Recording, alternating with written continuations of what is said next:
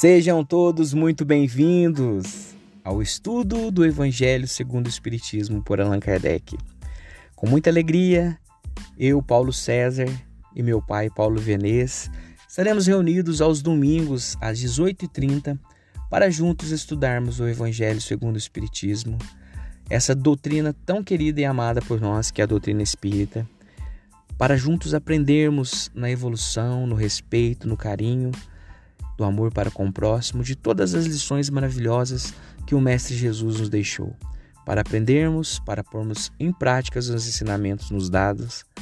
Seja você, amigo e amiga, bem-vindo a esse podcast.